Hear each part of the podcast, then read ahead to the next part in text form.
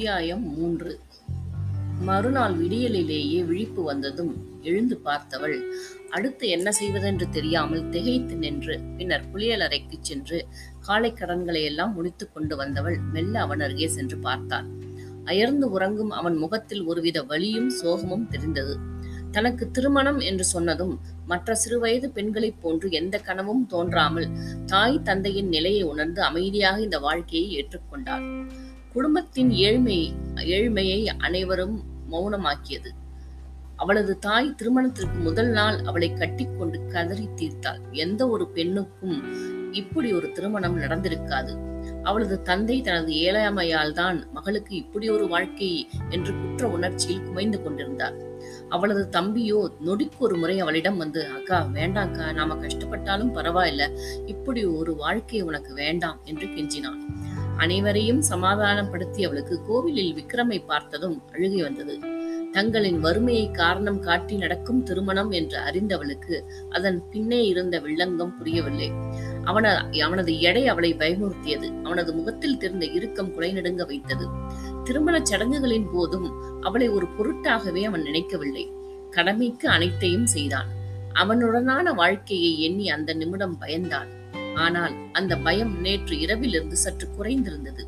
அவள் நினைத்த அளவிற்கு அவன் மோசமானவன் இல்லை என்று எண்ணிக்கொண்டு அறையை விட்டு வெளியேறினாள். அங்கு கீழே ஹாலில் சுந்தரவல்லி அமர்ந்திருந்தார்.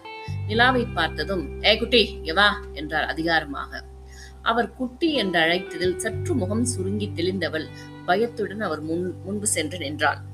நேத்து உன்கிட்ட என்ன சொன்ன புடவை நகை நட்டெல்லாம் என்கிட்ட கொடுக்கணும்னு சொன்னனா இல்லையா? என்று அதட்டினார். மறந்துட்டேன் அத்தை என்று தயக்கத்துடன். அவள் அத்தை என்று சொன்னதும் கடுப்பான வள்ளி இந்த பார் நீ என்னை அத்தைன்னு கூப்பிடக்கூடாது. வீட்டில் இருக்கும்போது மேடம்னு தான் சொல்லணும். வெளியில எல்லார் முன்னாடியும் மட்டும் அத்தைன்னு சொல்லு என்றவர் சீக்கிரம் போய் நகை நட்டெல்லாம் எடுத்துட்டு வந்து கொடு என்று விரட்டினார். அவரது அதட்டலில் பயந்து போய் முதல் நாள் திருமணத்திற்கு கொடுத்த புடவை மற்றும் நகையை அவரிடம் கொண்டு வந்து கொடுத்தாள் அதை வாங்கி ஓரமாக போட்டவர் சாவித்ரி இவா என்றழைத்து இவளுக்கு எல்லோருக்கும் எல்லோருக்கும் அவங்க அவங்க டேஸ்டுக்கு எப்படி காப்பி கலந்து கொடுக்கணும்னு சொல்லி கொடு என்றார். அவரையே பார்த்து கொண்டிருந்தவளை அதட்டி இந்த பாரு நாளையிலிருந்து காலையில சீக்கிரம் எழுந்துருச்சு. எல்லாருக்கும் காப்பி கலந்து நீ தான் கொண்டு வந்து கொடுக்கணும். அதோட அவன் தூங்குற நேரம் நீ இங்கே உள்ள மத்த வேலைக்காரங்களோட எல்லா வேலையும் செய்யணும். புரியுதா? என்றார் மிரட்டலாக. ஒன்றும் சொல்லாமல் தலையசைத்து விட்டு சாவித்திரியின் பின்னே சென்றாள். சாவித்திரிக்கு நிலாவை பார்க்க பரிதாபமாக இருந்தது. அந்த வீட்டின் மருமகளாக வந்திருக்கும் அவளை சுந்தரவள்ளி நடத்தும் முறையை எண்ணி வருந்தினார். காப்பியை கலந்து அவள் கையில் கொடுத்தவர் நீங்க குடிங்கம்மா ஐயா எழுந்துட்டா வேலை சரியா இருக்கும் என்றார். அவளோ பயத்துடன் அத்த மேடம் திட்ட போறாங்க என்று காலை எட்டி பார்த்தாள். அவளது தோலை தட்டி கொடுத்தவர் என் மக வயசுங்கிறதுனால சொல்றம்மா குடி இந்த வீட்டுல உள்ளவங்களை சமாளிக்க தெம்பு வேணும்ல என்றார். அவர் சொல்வது ஒன்றும் புரியாமல் தலையாட்டி கொண்டு காப்பியை குடிக்க ஆரம்பித்தாள். அப்போது ஹாலில் ஒரே சத்தமாக கேட்க மெதுவே எட்டி பார்த்தவளின் விழிகள் விரிந்தது. மெல்லிய நைட்டியோடு நின்ற கா கிருத்திகா மாமியாரிடம் சத்தம் போட்டுக் கொண்டிருந்தாள். என்ன அத்த இது? இன்னைக்கு பேப்பர் வைக்கல ரூமுக்கு அவர் சத்தம் போட்டுட்டு இருக்கார். நீங்க இதெல்லாம் பார்க்க மாட்டீங்களா? என்று அதட்டினாள். சுந்தரவல்லியோ மெல்லிய குரலில் பேப்பர் இன்னும் வரல கிருத்திகா என்றார். அவ்வளோ விடாது. நீங்க எதையும் சரியா கவனிக்கிறது இல்லத்த உங்க பையன் வந்து இப்ப கத்த போறார் பாருங்க. என்றால் கட்டுப்பான குரலில். தன்னிடம் அதட்டிய மாமியார் அவளிடம் குழைந்து பேசுவதை அதிசயமாக பார்த்து கொண்டிருந்தவளை பணத்துக்கு தாமா மதிப்பு? பணம் இருந்தா பணம் கூட டான்ஸ் ஆடும் என்றார் சாவித்ரி அவர் சொன்னது புரியாமல் அவங்க பையனுக்கு தானே என்னை கட்டி வச்சிருக்காங்க. இதுல எங்கிருந்து பணம் வந்தது? அவளை பரிதாபமாக பார்த்தவர் அவங்க பையனா இருந்தாலும் இப்ப வேண்டாதவர். அதோட வேற வழி இல்லாம அவங்க வசதிக்கு பொருத்தம் இல்லாம ஒன்னா அவருக்கு கட்டி வச்சிருக்காங்க என்றார். அவர் நிதர்சனத்தை சொல்லியும் அதை பெரிதாக எடுத்துக்கொள்ளாமல் சரிம்மா நீங்க எனக்கு மறக்காம ஒவ்வொருத்தருக்கு விருப்பத்துக்கு காப்பி எப்படி போடுறதுன்னு சொல்லி கொடுங்க என்றார். அவளையே சற்று நேரம் பார்த்தவர் எங்க விக்ரம் தம்பி நல்ல பிள்ளைமா அதோட அருமை இவங்க யாருக்கும் தெரியல. அந்த பிள்ளையோட மனசை காயப்படுத்தி அது இப்ப ரொம்ப முரட்டுத்தனமா நடந்துக்குது. நீதான் தம்பியோட மன காயத்துக்கு மருந்தாகணும்.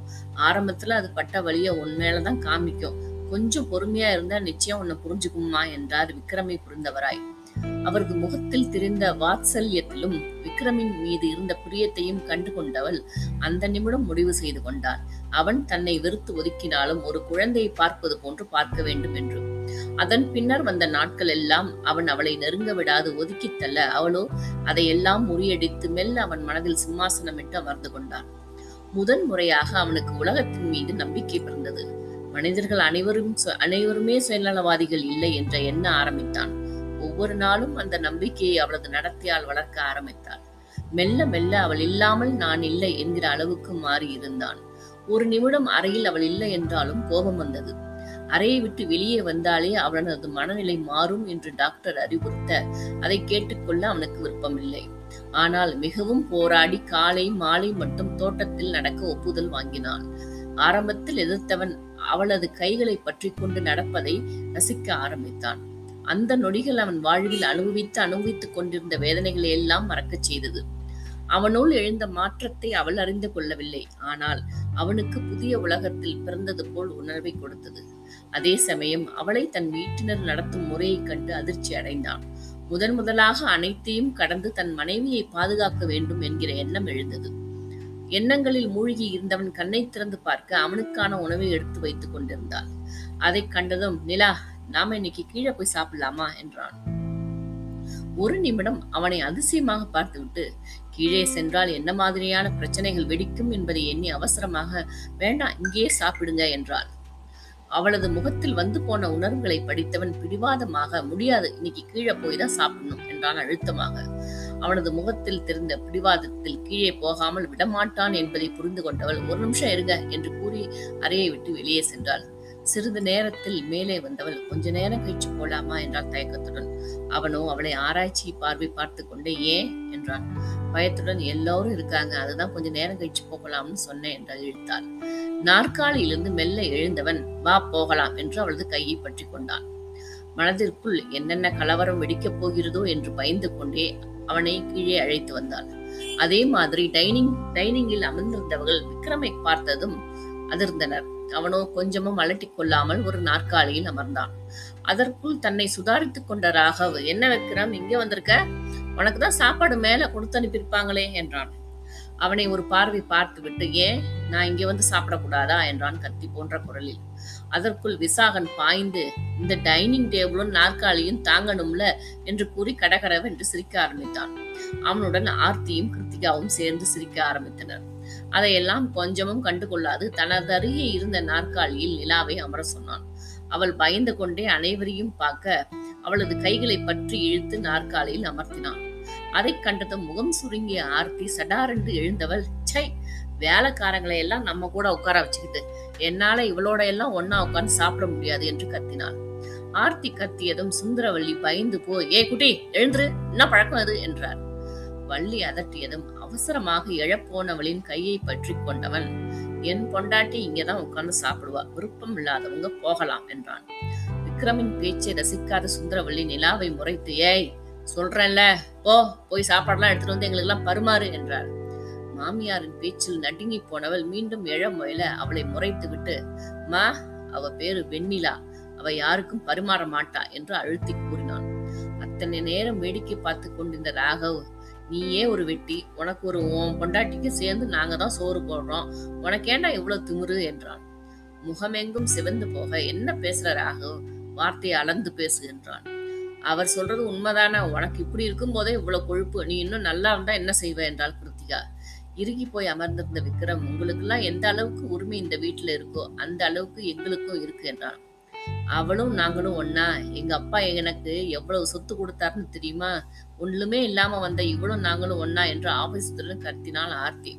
சொத்து கொண்டு வந்தாலும் வரலைனாலும் நீயும் இந்த வீட்டு மருமகள் அவளும் இந்த வீட்டு மருமகள் தான் என்றான் விக்ரம். அவன் அப்படி கூறியதுமே விசாகனிடம் பாய்ந்த ஆர்த்தி பார்த்தீங்களா? ஒண்ணும் இல்லாம வந்தவளுக்கே உங்க அண்ணன் இப்படி சப்போர்ட் பண்றாரு. நீ தத்தி மாதிரி வேடிக்கை பாக்குற என்றாள் அவள் தூண்டி விடவும் விக்ரமிடம் பாய்ந்த விசாகன் இங்க பாரு அண்ணனாச்சின்னு பாக்குற. எங்க தகுதிக்கு எங்க கூட உட்கார்ந்து சாப்பிட உன் பொண்டாட்டிக்கு அருகதை கிடையாது. அதை புரிஞ்சுக்கோ என்றான் மிரட்டும் குரலில். விசாகனின் பேச்சில் அதிகம் காயப்பட்டவன் அனைவரையும் ஒரு பார்வை பார்த்துவிட்டு நானும் நிலாவும் அடையார் வீட்டுக்கு போயிடுறோம். எனக்கு சேர வேண்டியதை பிரிச்சு கொடுத்துருங்க என்றான் அமைதியான குரலில். இதை சற்றும் எதிர்பார்க்காத அண்ணன் தம்பிகள் இருவரும் அப்படியெல்லாம் கொடுக்க முடியாது. உன்னால எதுவுமே பண்ண முடியாது. கொடுக்கறத வாங்கிட்டு போய் எல்லாத்தையும் காலி பண்ணிட்டு மறுபடியும் எங்க கிட்ட வந்து நிற்ப என்றார்கள். மோகன சுந்தரமும் ஆமா விக்ரம் அவசரப்பட்டு எந்த முடிவும் எடுக்காத. இங்கேயாவது உன்னை பார்த்துக்க நாங்க இருக்கோம். அங்க யார் இருக்கா? என்றார்.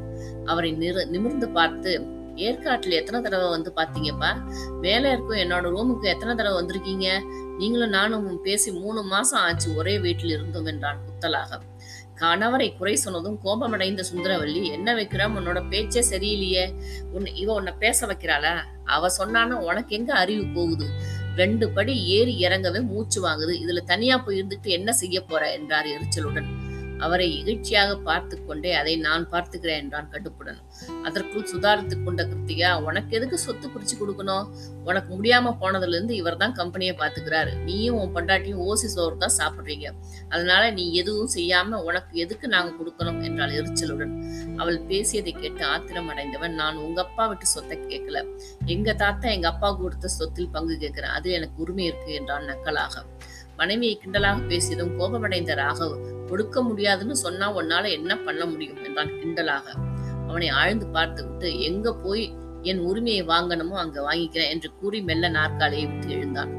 மோகன சுந்தரத்திற்கு உள்ளுக்குள் குளிரெடுக்க ஆரம்பித்தது. விக்ரம் கோர்ட்டிற்கு போய்விட்டால் பிசினஸ் வட்டாரத்தில் தங்களின் பெயர் கெடும் என்று எண்ணினார். அவர் யோசித்துக் கொண்டிருப்பதற்குள் ஒன்னால் முடிஞ்சதை பார்த்துக்கடா என்றான் விசாகன் ஏளனமாக. அதற்குள் சுதாரித்துக் கொண்ட சுந்தரம் டேய் நிறுத்துங்கடா விக்ரம் அவங்கள பத்தி கவலைப்படாத நீ சொன்ன மாதிரி ஏற்பாடு பண்ணிடுறேன் என்றார். அதை கேட்டதும் அதிர்ந்த வள்ளி என்னங்க அவன் தான் புரியாம சொல்றானா? நீங்களும் சரின்னு சொல்றீங்க என்று பாய்ந்தார். கொஞ்சம் சும்மா இருக்கியா? எனக்கு தெரியும் என்ன பண்ணணும்னு. அனாவசியமா நீ தலையிடாத என்று வல்லென்று விழுந்தார். மோகன சுந்தரம் அப்படி பேசியதும் அனைவரின் முகமும் சுண்டி போனது. விக்ரம் அனைவரையும் ஒரு பார்வை பார்த்துவிட்டு நிலாவை அழைத்துக் கொண்டு தங்களது அறைக்கு சென்றான். மீண்டும் அடுத்த அத்தியாயம் ஞாயிறு அன்று பதிவிடப்படும்.